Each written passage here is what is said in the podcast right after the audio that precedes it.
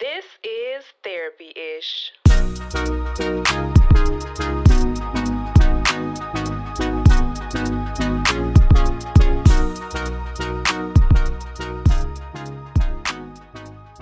Hi, all of my therapy ishers. I am Aisha Creary, founder and owner of Crave Counseling, located in North Austin. I'm excited to be presenting to you all of this therapy ish stuff. I am also happy to be able to have these conversations about all things therapy related and its relationship within the minority communities.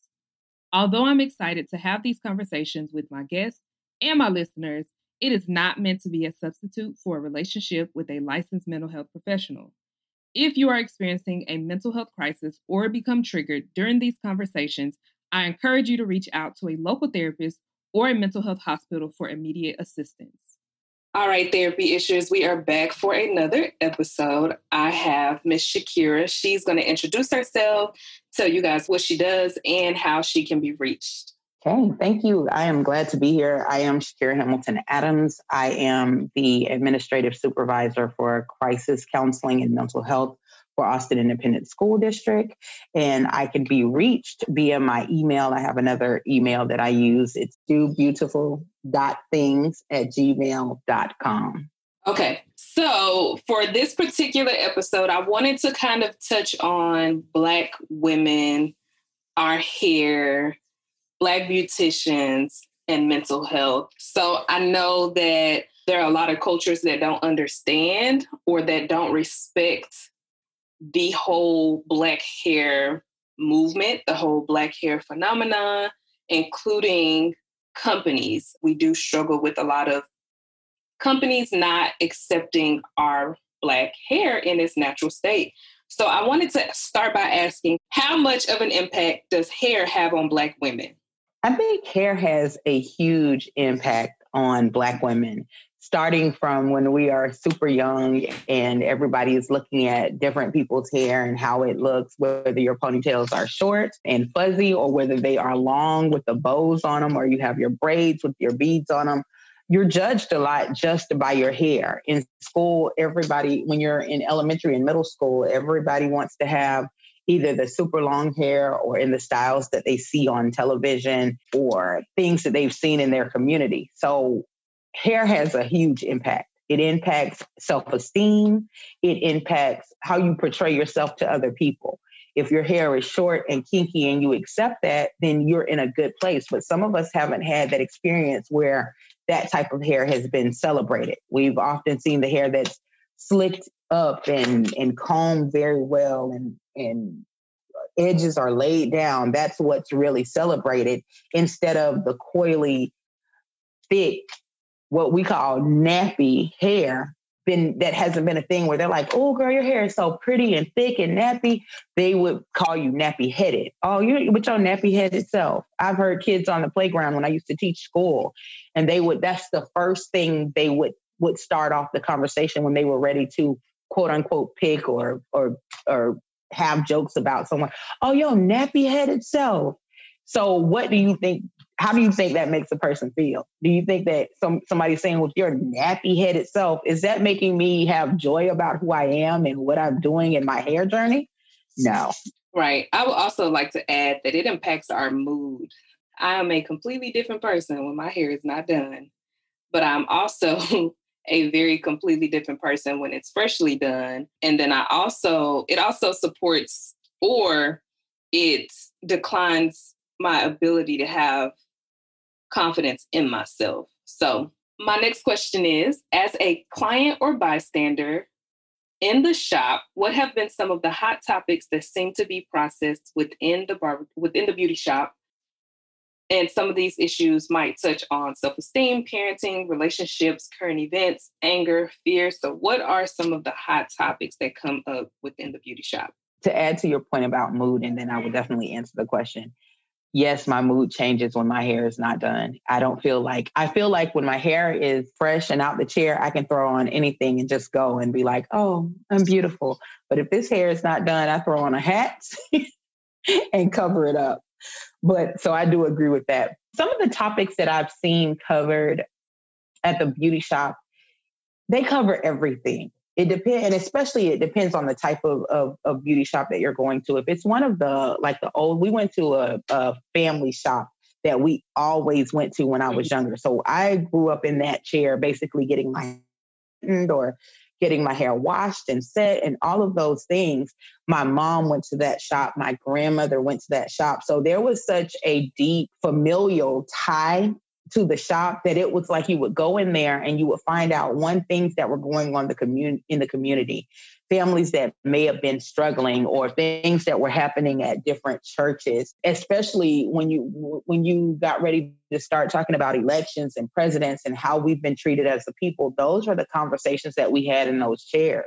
But also it was an opportunity and i call them for those for those they're almost like therapists to me because it was an opportunity for them to build people up. When they turn you around in that chair and you face that mirror, that helps your self esteem. They're like, oh, that looks so good on you. Or, oh, that came out so nice. You look so gorgeous. That fits your face so well. There were so many things that were covered just at the beauty, people talking about children the conversation or the signs that you would see up, make sure that you supervise your children. And if depending on how close that beautician was with the, the people in the shop, they would tell you, why is your child acting like that? Why are they screaming? Why are they falling out? What's going on? And they would ask and give some, sometimes it was unsolicited advice, but other times it would be really good gems that you could use. We talked about our history in those chairs, things that went on in the community things that we never knew. Like they would, we lived in a small town in, in Belle Glade, Florida, and you would hear places like, oh, well, on Avenue B place, they did this, or on Fifth Street, you better not go down Fifth Street this time of night. You learned so many life lessons that then you would carry those conversations over into the car when you got back with your parents. So I feel like a lot is is covered in in those chairs, especially when it comes to relationships between men and women sometimes you you have oh well you know such and such is having some issues in their marriage. You know i heard this i heard that.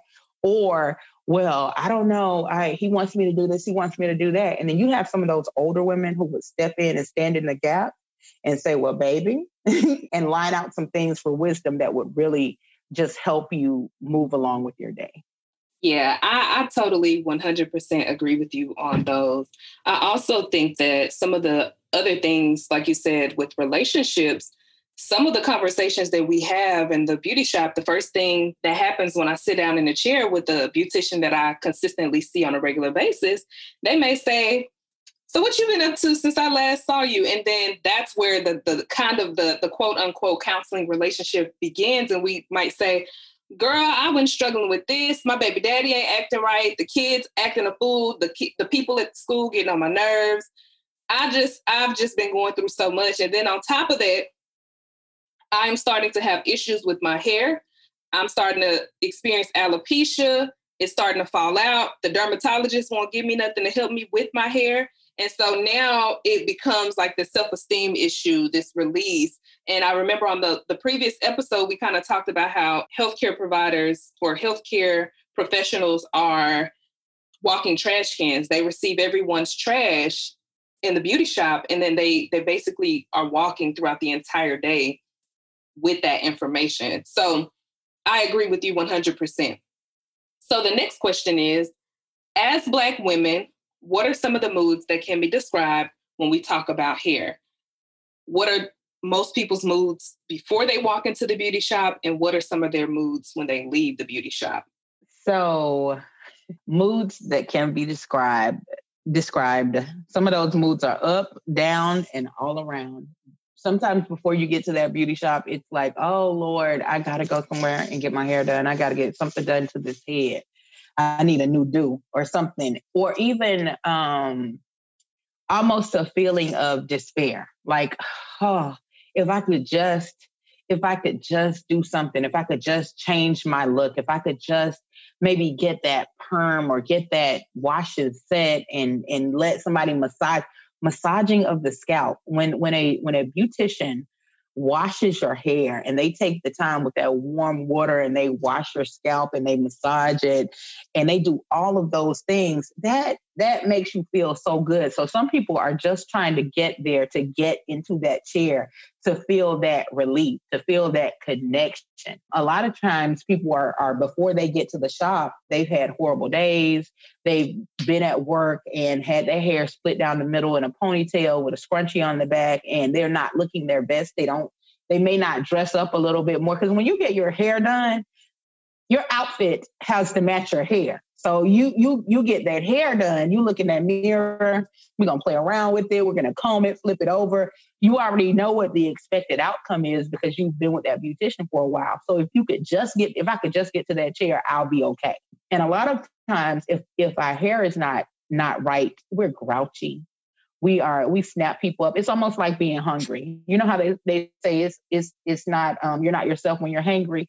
You are not yourself when you do not have your hair done when you when that is very true. that is very true. My kids at the at the school will tell you, and my clients will, will, will look at me through the virtual sessions and be like, "Uh, I see you got your hair done." Like they can say, like you guys notice every the children. They notice everything. When I was when I was in the classroom or when I was um, working at the school site, my kids would wait. They would come in in the morning like, oh miss we see you and and it was almost like a camaraderie that we were building by just getting my hair done. But after coming out of that chair baby you feel like you can conquer the world. You can do anything. You can stand on any mountain. You will stand and speak out and let the world know and you will have something really like fashionable and fly on with it to match your hair. So. That is very true. I 100% agree with that and then I also just want to share an example of what that looks like. So I follow this celebrity hairstylist. His name is Jonathan Wright, the right way. I believe his Instagram is at Jonathan Wright on Instagram. And I literally will wake up in the morning just to watch his Instagram. Now, aside from his playful monkeys, because he does have two monkeys that he, uh, he those are his babies. But aside, yes, you have to watch am, his I'm Instagram. but aside from that, but aside from that, I go to his page once he finishes weaves and wigs and things like that. So I'm a per- I don't I don't like weaves and wigs. I always am that person that's like I just wish I could wear a wig. I just wish I could do this. I just don't like it. My skin is very sensitive. It sheds. Not saying that all weaves shed, but that's just not my cup of tea. But anyway, I go and I watch his pages and like you can see him turning the chair around. He has his little backdrop and he like, yes, friend, friend, yeah. friend. and, he, and he will just keep doing it. And it's like, if you're watching that, it's almost like you're living vicariously through that client because you like you mm. know what the mood is you know that her life has just changed in that very moment that is so exciting. It's, uh, it's, it's very similar to my makeup artist when she does my makeup. Every time throughout the entire session, she's like, "So pretty," and I'm like, "Stop doing that," because now I can't wait to right. see. I want to see what you're seeing as it's being done. and right. when when you have somebody hyping you up, it's it's like that. It's like, "Oh yes, you are everything." Okay. When we hear, you know, when you see somebody walk by and they're well put together, makeup, hair, face, and somebody walks by and then somebody else acknowledges that, especially in the black community, we're like, we will make all kind of work. What? You cute? Okay. And that is a form of like, mm-hmm. we are just coming together and celebrating one, one another. I love that. I'm, I have to watch them now. Yes, you ha- you are gonna crack up at his monkeys. I just love his monkeys. He has them in daycare now. He's a whole vibe. I was just say that man is a whole vibe. He is a whole vibe. That is so funny. but so I just want to give him his props and let him know, like, I'm not a person that wear weaves or wigs, and I, I, I believe he does do natural hair. But once I get my money up, Jonathan, I'm gonna be coming the right way. Okay, just talking to black about black hair is just so much. It means so much. It's it's an experience. It's a lifestyle, and people don't really understand. I remember having people ask me, "Can I touch your hair?" Now that's a black woman's rule one on one. We gonna stand from a distance and we gonna say, "Girl, your hair cute," and we'll walk around you in a circle just to yes. see every single angle. But we, we are not, not going to touch your hair because we understand that black hair is an entire day process. And we'll we'll talk a little bit more about that a little bit later because that also impacts our mood and our ability to actually go throughout the day and why some of the questions that we're going to ask later are so important. So let's kind of talk about these Zoom meetings and being forced to have our cameras on during these meetings. Do you think that as a Black woman or as Black women, we should have conversations around us not wanting to be on camera or having to slap a bonnet on our head or a head wrap on our heads so that we're not being judged during our meeting? So, in other words, I remember there was in the past, I had someone in the meeting say, Aisha, I can't, I can't see your camera. And in my mind, I was like, sis, if only you knew what my head was looking like right now, you wouldn't be asking me to turn on nothing. So I like had to get up, go find my hair wrap and put it on because it was it was that transition phase. I just took my hair right. down, my braids down, and I was up, I was working, I was ready. I had been working, but I just knew that today was the day when it came to my hair, and I did not want to be on camera. And I basically got voluntold. Get your butt on this camera. shamed. We're almost shamed into being yes. on. So the Zoom calls, and the thing is, like now that I'm in, um, so the position I'm in is different from what I was doing before. However, I was in a lot of meetings now. I'm in more meetings, and with being in more meetings, I have to get up almost at five thirty just to get everything ready for nine o'clock meetings, mm-hmm. eight o'clock meetings, because I do makeup, I do my face, and I have business on top. Now on the bottom, I'm not. We won't even talk mm-hmm. about that mm-hmm. Zoom bottom, but you know, but I feel that pressure to make sure that we show. It, it almost goes back to the mentality that we have to work twice as hard to be just as good. Mm-hmm. And the thing is, I I can't. Unfortunately, I don't get the opportunity to show up undone.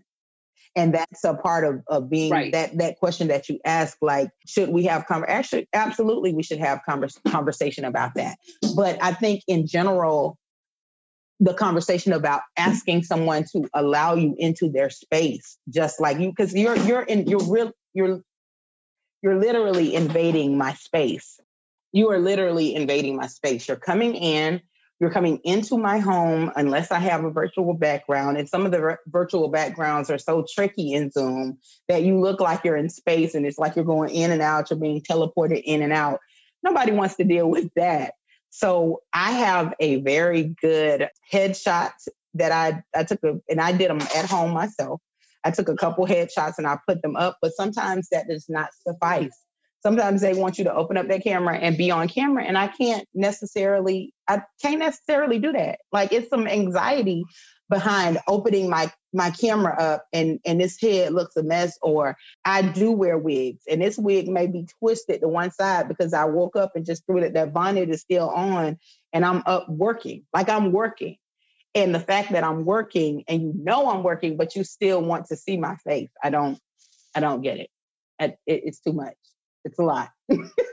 Right right. And and then for some of you guys that know of course we are in mental health. So we quite frequently get our meetings quite frequently start with the questions of how are you feeling? And i struggle with questions like that because when my hair is not done I just want to tell you, look, I need a day off. Like I need to get my life together. I need to get situated. And you wouldn't understand that. So I don't even have, I don't even get the mic to be able to tell you to where I speak my truth and hold your heart while I do it so that you can understand where I'm coming from.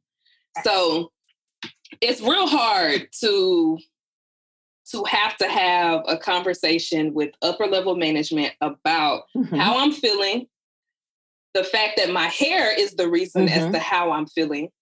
And can you just right. accept that? Right. And and then some people are dismissive. Oh, it's just hair. But when you can get up and don't have to do much to your hair, then it's just hair to you. And it almost goes into when we talk about, you know, we talk about trauma, we talk about those things.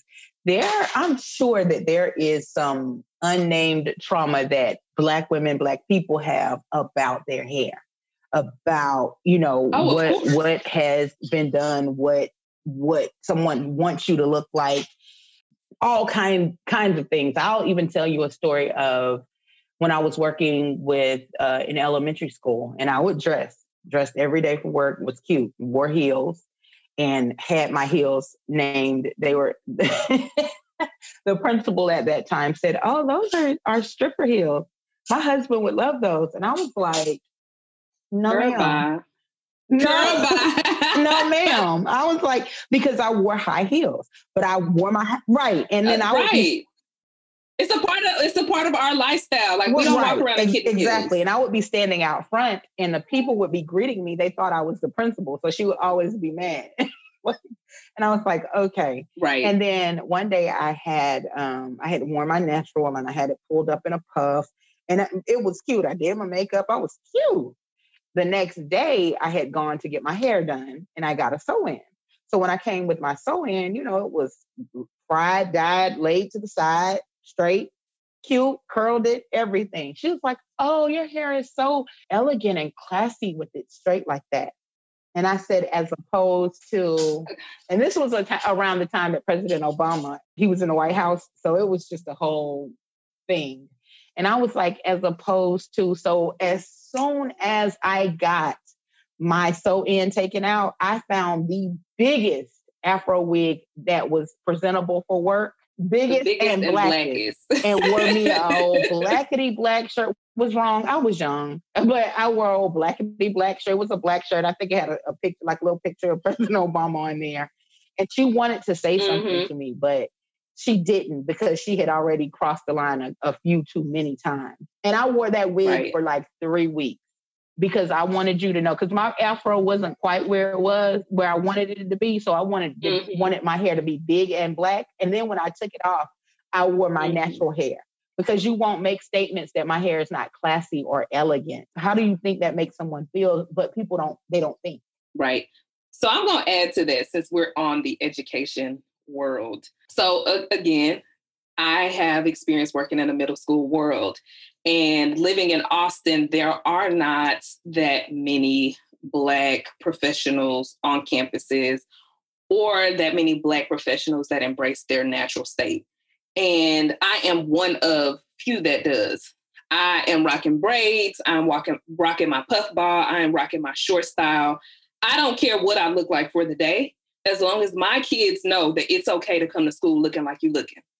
And I just remember, of course, one of the rules in most districts includes you cannot wear a hoodie on your head or a hat on your head or anything like that. And so I would have administrators bring kids to my office and ask me, Do you have edge control? Do you have something to help this baby with her hair? I had kids that would come in and ask me how to do head wraps. And so I literally will be like, come on, baby, first thing in the morning. Oh, come here, baby girl, let's let's fix that. And they would come into my office. I would slap some edge control on there, slick it up, have them looking real cute. If their hair was in a state where they just was like, this is too much for me, we'll bust it down and we'll braid it down into two plaits, two braids to the back. And, you know, if they were like, look, miss, I just want to cover it up. I don't want to deal with it. I taught them how to use head wraps.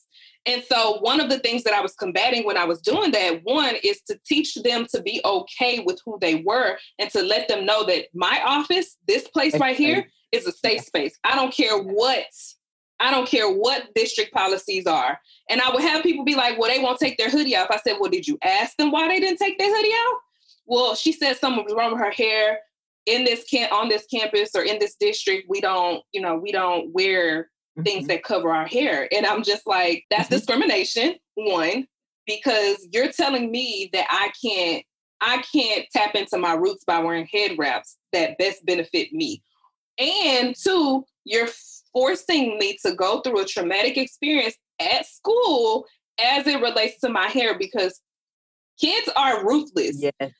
Kids yes. are ruthless. and a lot of a lot of people don't realize that kids are ruthless. Like this generation of kids growing up is very different than when I right. grew up. We fight. We fight. You talk about my hair. Right. We gonna fight.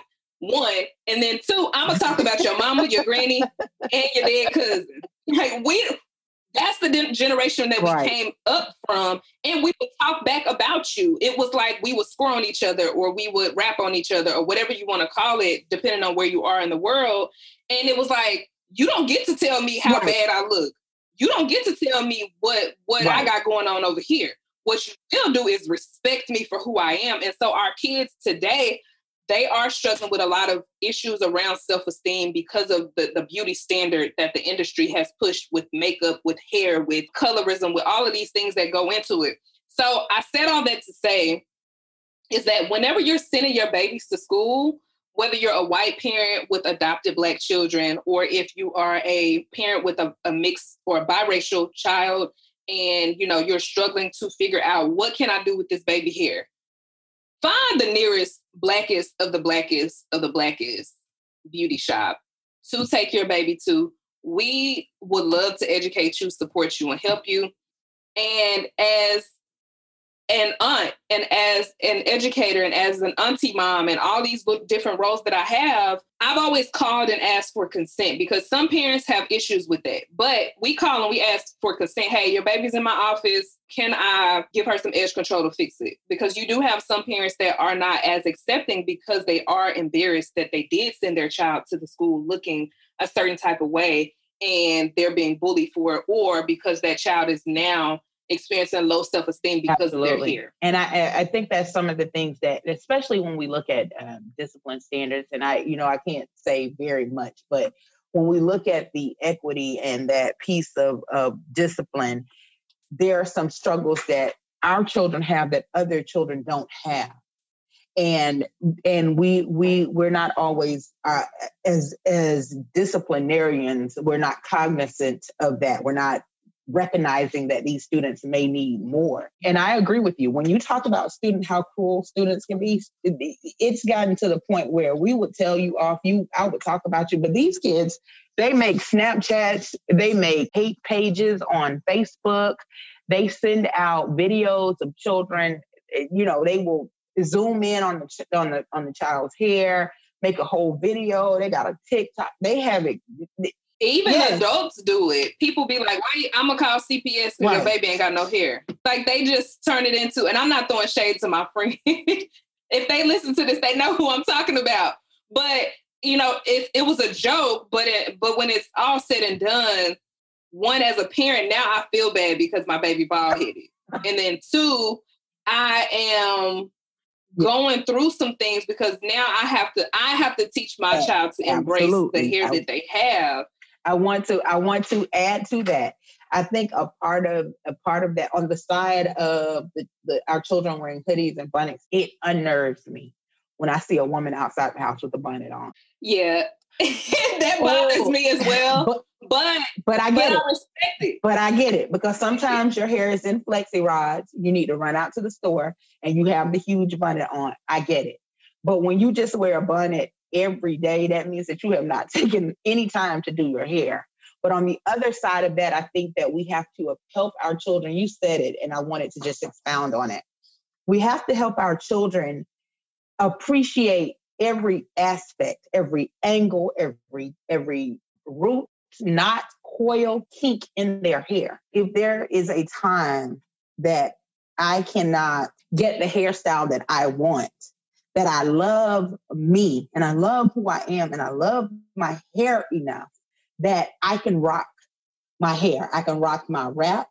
I can wrap it up. I can I can put my puff in the top. I can do it any way, shape, or form that allows me to still feel that love for myself. I made some choices with my own hair. I wear I wear weave. I sell hair. I wear wigs. I wear weave. I love doing that. My grandmother did it. My mom was very natural. She she didn't she didn't do the wigs or anything. She would wear her hair natural, or she was wearing it perm. She would wear it perm, but she wouldn't do any additions to it. But the one thing about me wearing weave, I love my hair since I've had a child, I have I have vowed that I would wear my hair in different forms so that she could see my hair in different forms and appreciate each aspect of it so that she appreciates her own hair. When I do her hair, I tell her, Oh, your hair is so pretty. I love the way the curls curl. I love the way I'm able to brush it. I love the way we have to spray it and moisturize it because I'm building something in her, in her. I'm building some self-esteem in her. So parents, that is something that they need to be doing, you know, and if you can't, if you if you can't grow the baby's hair and people are trying to call CPS, call somebody's grandma. Get in contact with some grandma. They are going to give you some formula that they have put in every child's head that has been born into their family and tell you to mix it. You mix that concoction, that baby hair will grow. If it won't grow, at least it'll be moisturized and you can bl- brush it. Right. I want to put a disclaimer that was, there. That was a joke. that was a joke. Before I have, before I have that was a joke. I'm sorry. I don't think anybody would be calling CPS on no, anybody no, no. for our kids' hair because right. because we know, like we know, like I don't been bald headed. My hair used to not grow past my ears, which is one of the reasons why I used to consistently cut it. Now that I know and I understand my hair type and how to take care of it, which is now a new thing where Black women are learning a whole lot more about our hair and not just slapping wigs, weaves, and perms on it we can now better take care of our hair. So my hair has grown right. so much now that right. I know how to take care of it. But I won't do it. I will not do my own hair. I don't like to wash it. I don't like to comb it. I don't like to grease it. I don't like to do nothing with it because it's an entire day process. You have to take it down. Mm-hmm. You got to wash it. Mm-hmm. You got to deep condition it.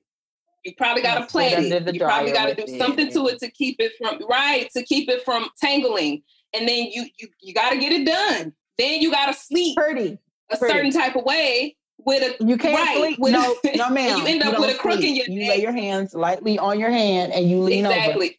over. Right. Crossed over. Right. Elbows up. And you better exactly. forehead on your hands. So your I whole mean, back exactly. is going to be hurting when you get Let me tell you, I had so many horrible back experiences when I had my short pixie cut because yes. I did have one and I yes. absolutely loved my pixie cut. It was amazing. But let me tell you, my body went through so much just trying to make sure that I look a certain type of way for an entire week or two, just yes. so that I looked presentable, yes. quote unquote. So, do you think that more companies should be more open to ethnic styles Absolutely. in the workplace? Absolutely. It will show transparency and safety. It would be because we haven't always had, been able to have a hair conversation. It's always piqued my interest and something sometimes gotten on my nerves. But I think it was this was maybe like a year ago or so with the young man who was in the wrestling match, and they and he had the and he had the dreads up there on that yes. floor and cut that baby's hair in front of all of those people.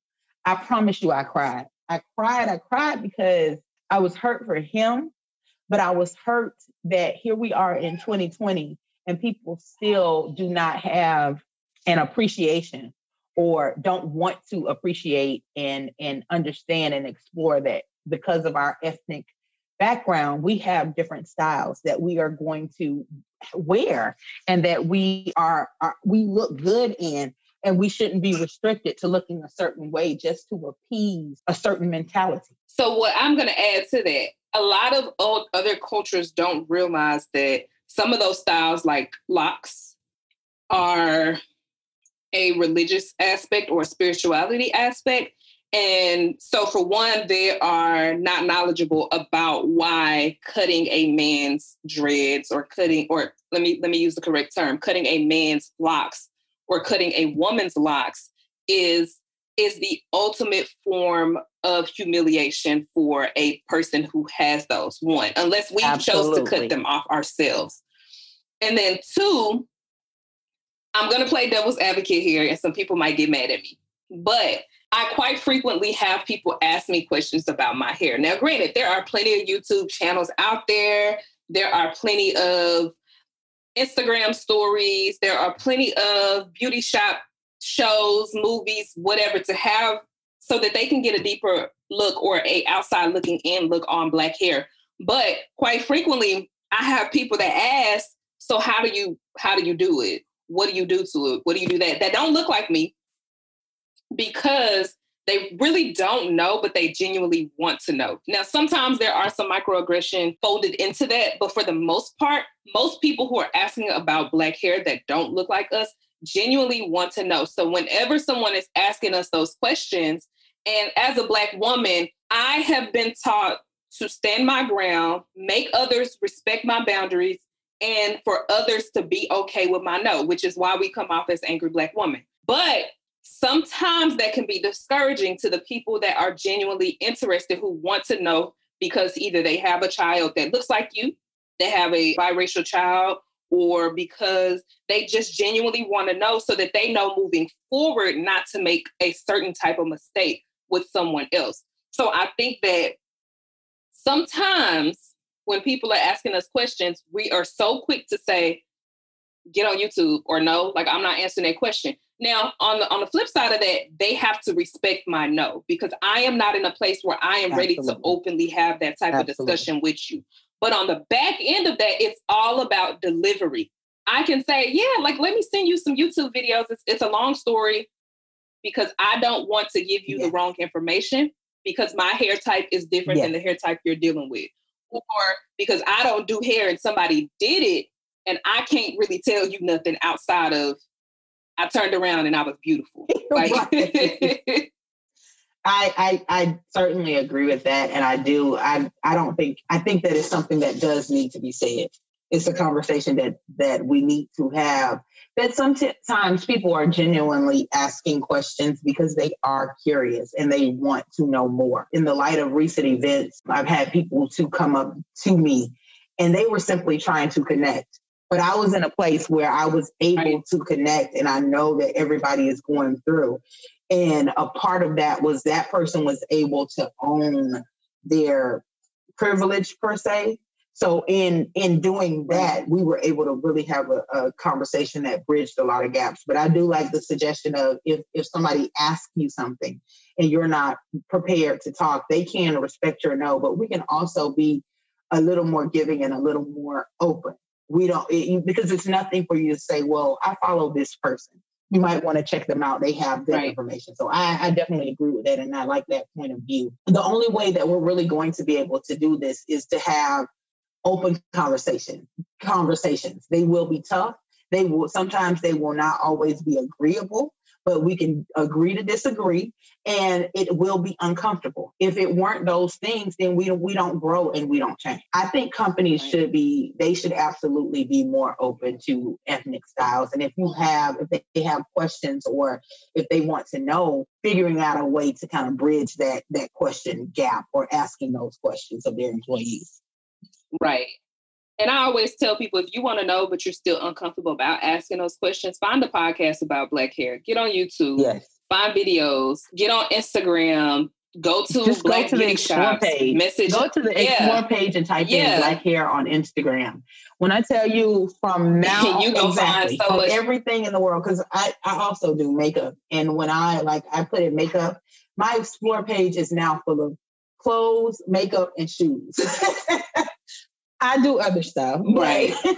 they just populate. Right. I follow a lot mm-hmm. of braid pages just because I do I I, I am a firm believer in some nice looking braids, which is so hard to find good braiders out here in Austin. I'm just gonna put that out there. So anybody that's looking to relocate, that do good hair, that do some good good hair. I'm talking about like that hood hair.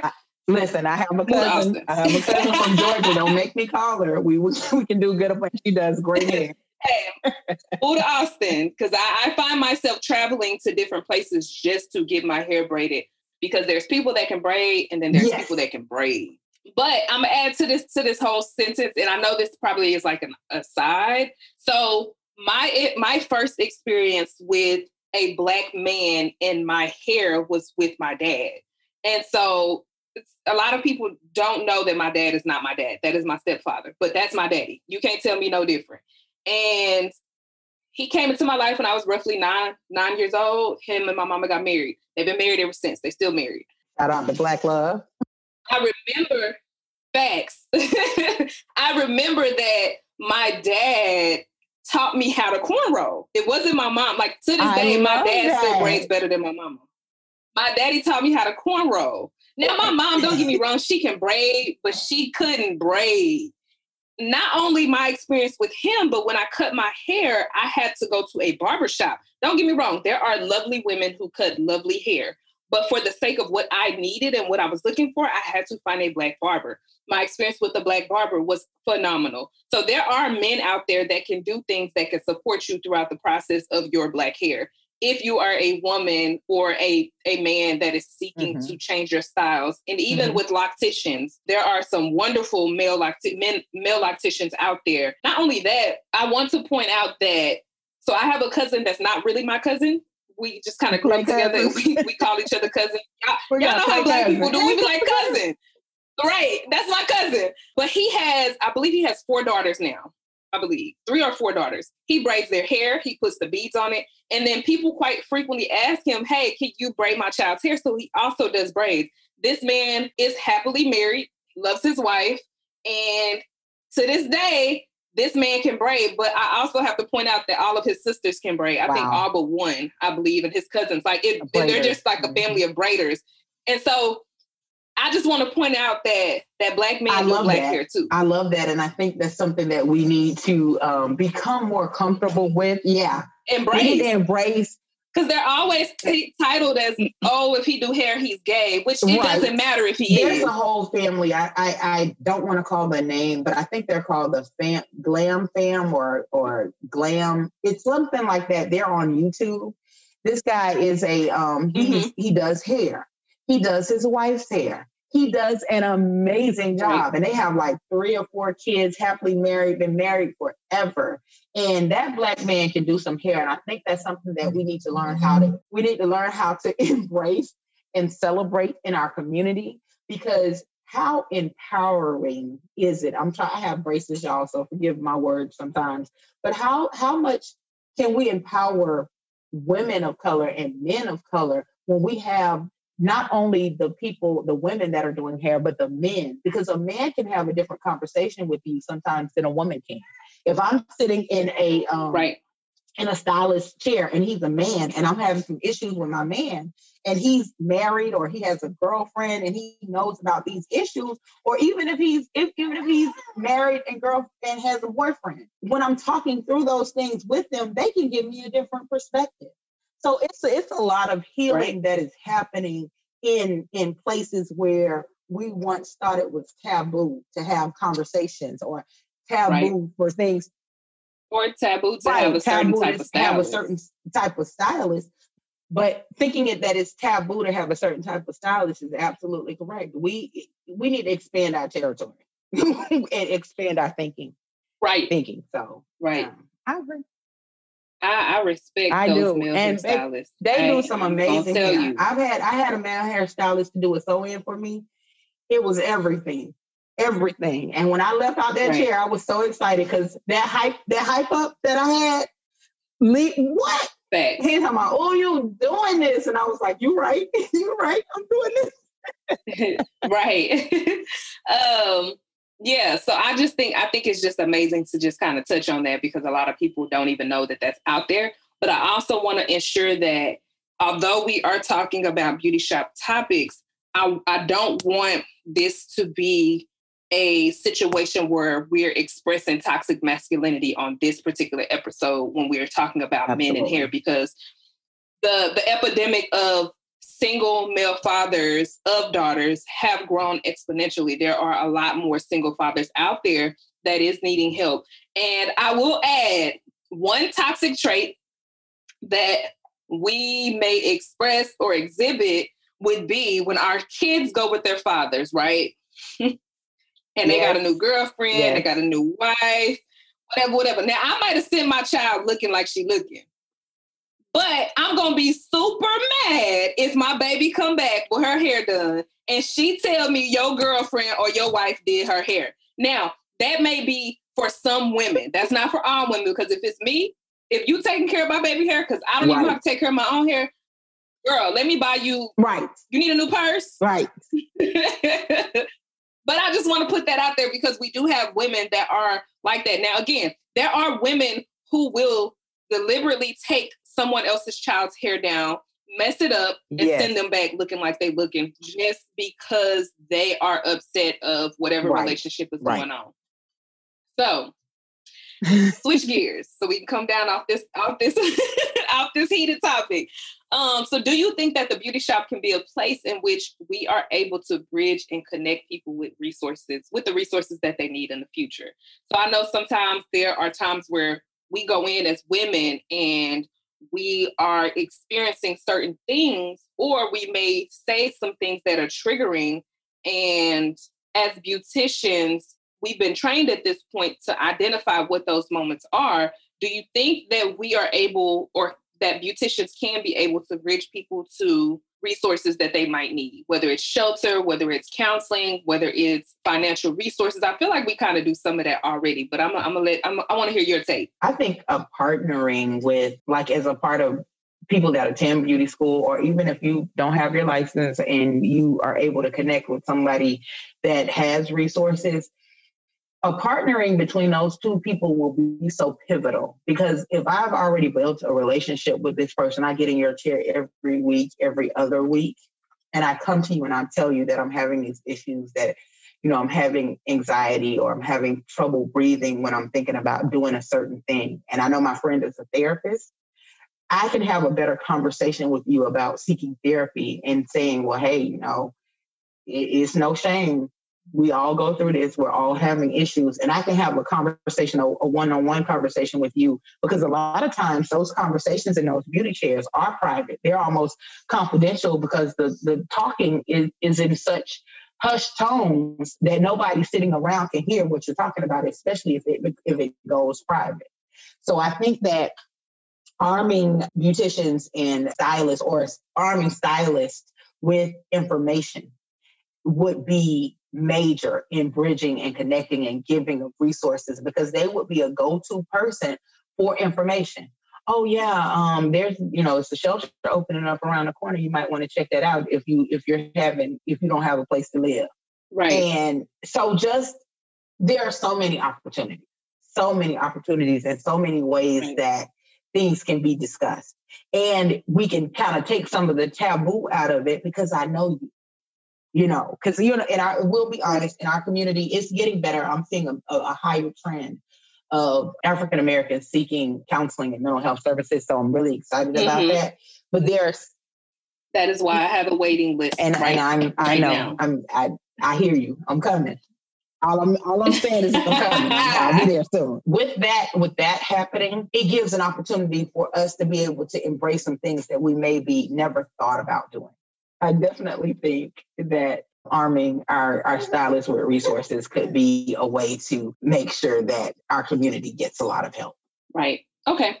So now my next question is Do you feel like we as clinicians and mental health professionals trained hairstylists on identifying trigger words that tell us that abuse is happening or that tells them that abuse is happening or if someone is suicidal do you think that it would be beneficial and we could better save our women? Because i know that there are like i think there's a thing at QuikTrip where if you go stand by a particular sign or if you go in and you give them a code word or even um, night bars and things like that they have code words where you go in and you say x y and z and you know they're able to get you to a safe space. So do you think that if as clinicians and mental health professionals we train beauticians like hey like granted we don't want to put more on the plates of hair care professionals and in this industry but i think that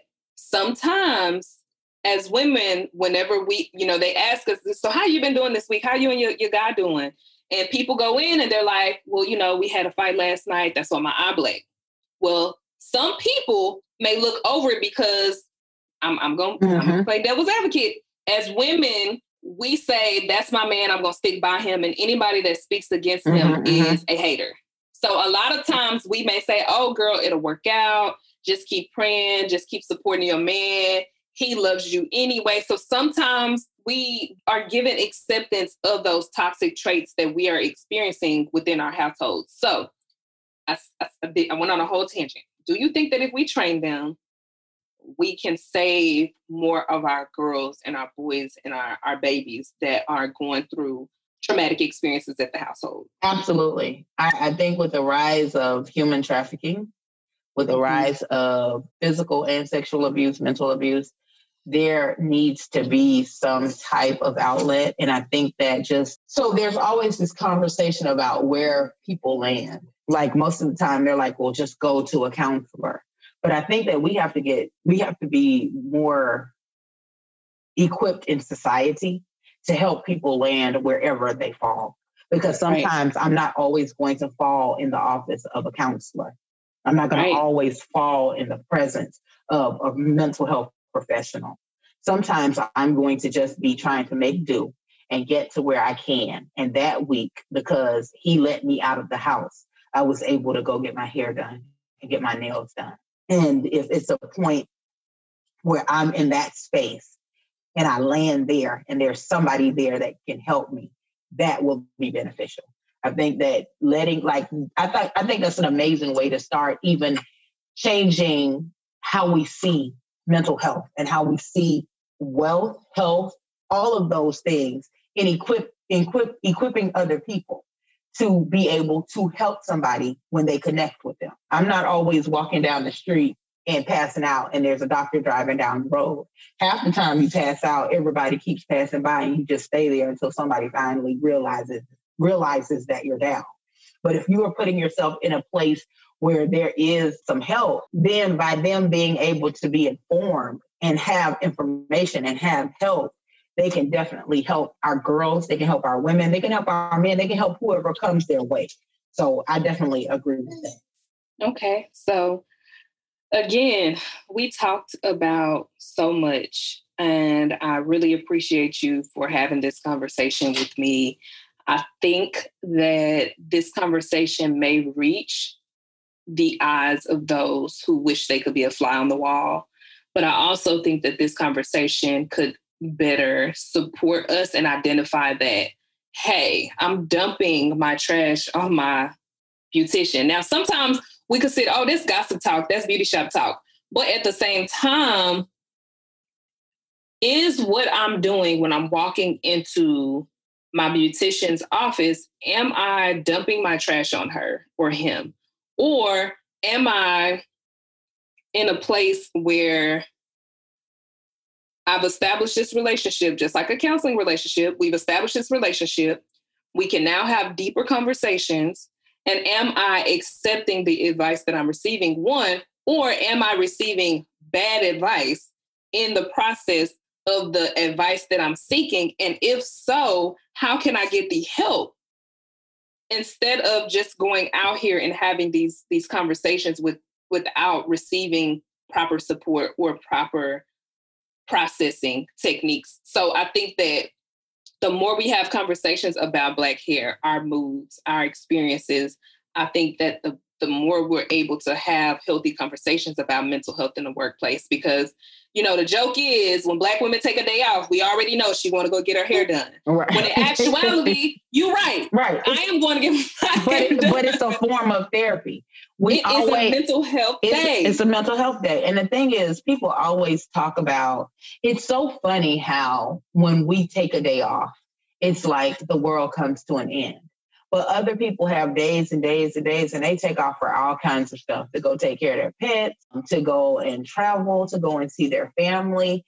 But there's such a stigma around, I call it the deficit of being strong, in that we're considered so strong that we don't need as much as everybody else. We don't need mental health days when really it's the absolute opposite. It's just that we have so much going on and so many things that we're trying to do. We're working twice as hard to be just as good. We're, we're, we're trying not to be seen as the angry Black woman. We're trying to make sure our hair is done and that we look nice, that we're presentable, that somebody doesn't shoot us when they see us pulling over in a car. So we don't have time to cry. We don't have time to sit up and let the world fall or fall around fall down around us because we're too busy picking up pieces and holding them up, holding them up with arm, legs, fingers, and toes. And and and everybody else is expecting a expecting that of us, and that's not fair. That's right. not fair. So right. I think that when you're going into a shop, you're going into a vessel that has been prepared to receive some things. And so you're right. taking in what you're what you have and they're there to receive it. But not only do they receive it, they release it by allowing you to have information and giving you information that then can help you. Now, the advice is ours to take. It may be the point where I don't take the advice. It, I may not take the advice. At least there was an opportunity for the advice to be given, and I will come back and see this person. So there's some follow up there. There's oh well, well, well, what ended up happening? Oh, I decided to stay. Okay, well, you okay? You need anything? Until the next time, until that person gets sick and tired of being sick and tired, then they can use the advice that they're getting. Mm-hmm. Mm-hmm. Yep. And we got to just embrace who we are. Like I tell people, honey, I am black. Very black. And I, I, remember right, and I remember when all of this stuff was going on with the the riots, and I, I, don't mean to jump into politics, but when all of this stuff was going on with riots, I remember people saying like, "How do you be one hundred percent with your clients that don't look like you?" And I always remind them that my clients knew that I was Black the moment that they enlisted in my counseling services. So I've never had to not be Black around them. They've accepted me for who I am. I've accepted them for who they are. And this is a 100% safe space, despite what is going on, despite the microaggressions, microaggressions that I experience on a daily basis, despite the toxic traits that have been placed upon my head. I don't care. These are my clients. I love them. I'm going to support them no matter what is going on because I took a vow as a clinician that that's what I would do. One and two, I already knew what I was getting myself into when I decided to be a therapist. Absolutely. And and I think that sometimes I don't think people understand the the when they talk about black women being magic and being gifted and being talented, I think that our our experiences have lended us to be good to people that have not always been good to us, but to be unapologetic about who we are. When we get to the point where we're accepting of who and what we are and whose we are, we are able to be um, unapologetically black, proud, and black. like right. that's it. Right. This is what you get. This is the whole black experience, but it's it's just one aspect. It's not right. the whole thing. It's my right. experience that you're getting. And if you expect to see any other Black experiences, you got to get to know more. You have to oh, yep. get to know more Black people. Yeah. And I'd say, and I, I'm so sorry that we went through this entire episode and did not touch on our Afro Latina, our Puerto Rican, our DRs, our Black Mexicans. I'm so sad that we did not touch on that, but I have to have more inclusion from that community because anybody that knows me, I grew up black, Mexican, Hispanic. Those were my people. That's how I grew mm-hmm. up. And those are my people. And I'm going to rock with them no matter what. And so I'm sorry that I missed that part because growing up, we didn't have Afro Latina women in the community that I grew up in. It was either Black or Mexican. Mm-hmm. And so I don't have a huge group of Afro Latina women to to bring in on these types of discussions, but I promise I'm committed to adding that piece later. We're gonna have some type of part two at some point. But I do know that from the tutor that I have, because I do speak Spanish, so I have a Spanish tutor that I meet with weekly for an hour. She is based in Colombia, and I'm learning so much from her when it comes to Black women, Black experiences, Black hair, yes. and, and the things that they're dealing with on a daily basis. So, like I said, the more I continue to immerse myself in that particular community, the more I'm able to bring more and more conversations about that. But more specifically, I really wanted to touch on this for the Black experience here in the States because people don't understand how hard it is to just be us in a place like this. Yep. Not a safe, everybody talks about a safe space, and we're trying to find that. We're still fi- trying to find a brave and a safe space that yep. we can be, that we can be us. And right. without without the code switching, because right. and then that's a whole nother conversation. And I think yes. I'm I'm super excited about this conversation because I think that it there are so many other layers. Like it's amazing how many layers are embedded in this black hair conversation, black hair and health, black hair and marriage and right. and relationships. Oh, don't get me started uh, with black hair and relationships because there's always the jokes about men waking up after a one night stand and a woman's wig is on the TV. Right, right, right. So yeah, so and, but the one thing I will say about being black and my black hair, you you get to see many sides. You don't get a different person but right. you, you, get to see many sides of who I can be and who I am. So now you're gonna get a different person. One day I'm a Monique. Uh, yeah, one hello. day you right. one day I'm Miss C. Right, right, right, right. you gonna get a different me every time my hair done because it depends on what I'm trying to do. It, is, it depends on what I'm trying to convey. If I if I might be a blonde bombshell, I might be a redhead. Right. I might be a whole lot of things. But I'm okay with being a whole lot of things. Right. When you get the shortcut, you go you gonna get it. And I'm gonna add this one last point. I promise this is my very, very last point, if I can remember it. I want to add to this about the black woman's experience in the beauty supply house, quote unquote, the place where we oh, go wow. get our hair care supplies. So I'm gonna put this out here, and I, I promise I'm gonna end it on this note because we can keep going on and on and on about this conversation. But I want to touch on our experiences in the beauty shop. So a lot of us have positive experiences amongst each other in the beauty shop when we're walking around with our bonnet, with our hair blown out, hair over our head, shrinkage is real. We got on our Victoria's Secrets tights with our furry slides our tank tops with no bras. Look, we respect each other in that space. That space is a safe haven. Yes, and, it is. and when somebody walks up to you and asks you where you get their hair from, you answer them. Right. Right. you answer that question. If somebody say, Who did your hair? You, you better have an question. answer. Yes. you better have an answer. But on the flip side of that, I want to talk about the negative experiences that we do have within a beauty shop. I mean, beauty supply house. So if you're not aware of the owners of beauty shops and how they came into the neighborhoods that we live in and the amount of money that they're making off of our hair. I want to state that there have been times where I have went into a beauty shop and I don't want to name drop this beauty shop just because of the platform that I'm utilizing, but I remember when I first moved here to Austin, my mom, she came to visit me. I went to this beauty beauty supply house, was not black owned, and I spent roughly sixty nine dollars. I because re- I remember it pissed me off. I spent sixty nine dollars in this beauty supply house, and I had a wide tooth comb. Now, mind you, I put everything on the counter. You know how it is in the beauty supply house. There's a million and one things sitting on top of that counter anyway. So Absolutely. there are times where things might get missed on them scanning it and making sure they put it into your bag. And so spent $69 and there was this wide tooth comb that I bought because I needed to braid my niece's hair. And in order to braid her hair, you got to comb it out, but you can't use the little small comb. So I had bought a wide tooth comb.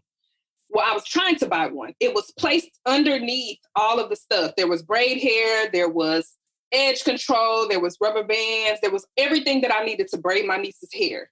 And she put everything in the bag. She swiped it up. I got my mama whatever she needed, whatever she wanted out of there. We scanned it. I paid.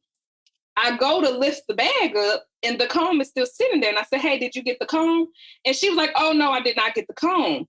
And I said, Okay, well, can you, you know, can you do the comb? I said, I don't have any change, but do the comb and you can swipe my card again. This lady told me you have to spend you have to spend more than five dollars in order for you to to create another transaction. Hmm ma'am, I just spent seventy dollars in here. What do you mean? So it was a it was another black lady behind behind me, and I'm I'm going. I don't even know who she was, but I'm going I'm going kudos to her and respect her for what she did. So I said, well, I don't I don't I don't need to spend another five dollars. I just spent seventy dollars. So I'm right. confused as to why this transaction cannot go through. So then she says, well, we you we have a minimum of five dollar policy in here. So I said, okay, whatever the lady behind me said, Hey, baby girl, don't worry about it. I know that you just spent all this money. I'll pay for the comb. So I did not leave that beauty shop. I let that woman pay for that comb. And then I thanked her on my way out. But I never went back to that beauty supply house. I can't even think of the name of it because now that I think about it, I am mad and I probably should bash them for it. but but as a black woman, there are a lot of instances where we go in and you can't have a bag. You can't walk in there with a purse. You can't, they got it, they got it tapered off to where you got to go in a certain way and leave out a certain way. Mm-hmm. They like it's my experience is that when I go in here, you're already labeling me as a person that's going to steal from you. Honey, yep. I got money. Yep. Honey, I got money. Like I didn't come in here because I ain't have no money. And so what happens is you get a lot of people that just refuse to go to certain spaces because they're not accepting of us in our culture. Now, granted, we have been labeled as thieves, we have been labeled as angry, we have been labeled as aggressive. But when I'm going into the beauty shop, I mean, the beauty supply house, I'm going to get stuff to make myself look more presentable. So, honey, when I come in here, I'm not coming in here with anger. I'm coming in here with sheer, this is my safe haven. This is a place of saving because you gonna save my life today because I need to get this weave off this off this um off this shelf. I don't go in there with the intention that I'm going to be an ex- aggressive black woman. I don't go in there with the intention that I'm going to be this person that you've labeled me. So I, I just want to put that out there as well as a black woman. We also go through those experiences of going into beauty supply shops owned by people that either don't look like us or that don't respect where we coming from and we're treated very badly. But then I also want to add that the same happens for Black businesses or even just people who are trying to sell hair care products who have to go to China or who have to go to India to purchase the hair care products. People are being charged more, one, or two, they're being shut out of the ability to buy in bulk like they need to. And so, a lot of, even though they're Black owned businesses that are trying to get into the hair care industry, we are still struggling with getting a, a, a spot, a seat at the table when it comes to this hair care industry. And I just want to put it out there that, like, outside of us not having our hair done, outside of our daily struggles, when we go into certain places, we still experience microaggressions. We still experience people being negative towards us. And all we trying to do is just trying to look, we're just trying to, we're just trying to get our life together today. And that's all we're trying to do. And all we're asking for you to do is to accept us how we are, as we accept you how you are in our neighborhood. I absolutely agree. I've seen so many instances where there was a lady in a hair shop. It was in, either in New York or Maryland or somewhere like that and her son picked up a keychain. She didn't realize that he had it in his hand. She brought it back into the shop. The owner either punched the lady in her face or kicked her. And yes. And you talking about you talking about at the beauty shop? Uh-huh. In the beauty supply. And they in the, in the oh beauty supply. I thought yeah. you were talking about the beauty no, shop. No, no, no, okay, no, no. Not, not that one. no, no, no, not, that, not that one but at a beauty supply shop. But it's it just speaks to the lack of respect that we experience. Now at home, there's a beauty supply that I've been going to for years. I've been going there since I've been since I was 16. Mm-hmm. I noticed the way that they treat me and the way, like when I go home, I go into beauty supply and every almost everybody in the supply knows me.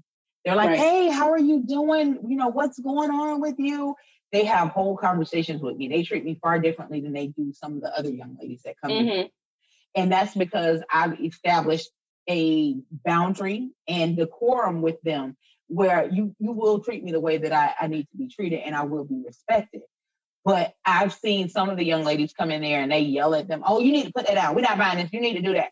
I've been able to go in there and purchase things like for a dollar on my card other people, they're like, oh, you got to spend five or six dollars. But that's mm-hmm. because of rapport. And then I talk to the young ladies when they leave outside because I do, I have that respect with them. But I'm like, hey, you know, ask some questions, talk to them. Don't don't let them treat you any kind of way. Don't let them treat you less than.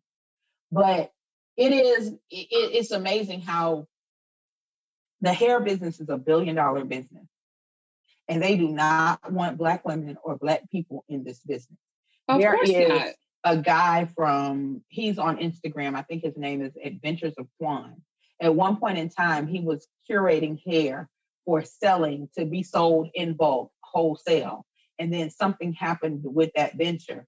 But he was trying to find a way in so that Black people could become wholesalers of their own hair. Because there have been times in China and in other countries that we get hair from that if you don't speak the language, you don't get the product. So you have people out here hiring people to call over and talk to the persons there so that people could get their supplies. So it's it's just amazing that with all that we go through, then even in the business that is geared toward us, we're still treated with disrespect. Mm-hmm. Mm-hmm. Yep. So I, I, I know we're ending, but I did want to bring this up and maybe we can talk about this if you ever invite me on again. I would like to talk about Black businesses and supporting Black businesses. I'm, I'm playing the devil's advocate here. There are some Black businesses that are not top notch. They don't do what they're supposed to do. How much does that dress cost? DM me, baby girl. You just lost a customer. Exactly. Baby boy, Where, you just lost a customer. Where's I don't have time website? for that. Where's I'm trying to spend money and you limit to my ability to do so. Right. Where's your website? you have Black businesses that are out here. They have a good reputation. They are doing what they need to be doing and people are going in wanting to discount them and ask them for oh my god you know i talk to my homeboy about this all yeah, the time cra- uh, can i get five um you on charge can i get a discount can i get a discount or you think because you dressed up and you cute in your sundress, you're gonna go in there and, and, and get these people's products for something yep. off. But you go in Walmart, Walgreens, you go into Don't the beauty me. supply store at the same beauty supply stores that are treating you like trash, that are that that will will fuss you out, will put you out of their stores, will throw acetone on you and all those different things, and you go in there and you pay full price. But mm-hmm. you, you go to these black business owners and you expect them to give you a discount because you look like them. That's not right. how business works. Or because yeah. you, that's your cousin. Guess right. what? I'm I'm your cousin, but this bundle set is still $500. It's 250 individually, or you're going to get these three or four bundles for this $500 because this is good quality hair. I love you, right. but my love for you has nothing to do with these finances. Yeah, yeah, that's yeah, that's definitely a whole different conversation, and I definitely do plan to have that conversation. That's going to be for season number two because that has been a frequent theme. Thankfully, I am blessed enough to not have that issue when I um, express what my rates are for counseling services, or if I've expressed my rates for when, when I was baking my cakes, just any other service that I've ever provided to individuals, nobody has ever questioned me or anything that I do for them. But you're right. That is definitely a conversation, like I said, because it, it has been a re- recurrent theme for the people around me that are in business, that are entrepreneurs, that are trying to make generational wealth for their family. So yeah, we will definitely talk about that. So do you have any oh go ahead and talk tell us a little bit more about your social media how you can be reached and then we'll end it on that note on social media i can be um, reached on instagram under do beautiful things and also on youtube do beautiful things so I'm in the process of getting ready to start the YouTube channel and start back blogging. My blog is I do beautiful things at wordpress.com or I do beautiful things dot wordpress.com. So that is what I have for uh, for blogging that I have done in the past, and so I'm I'm about to start doing that up, and my focus will be style, health, and wellness. So, okay, perfect. Thank you so much again.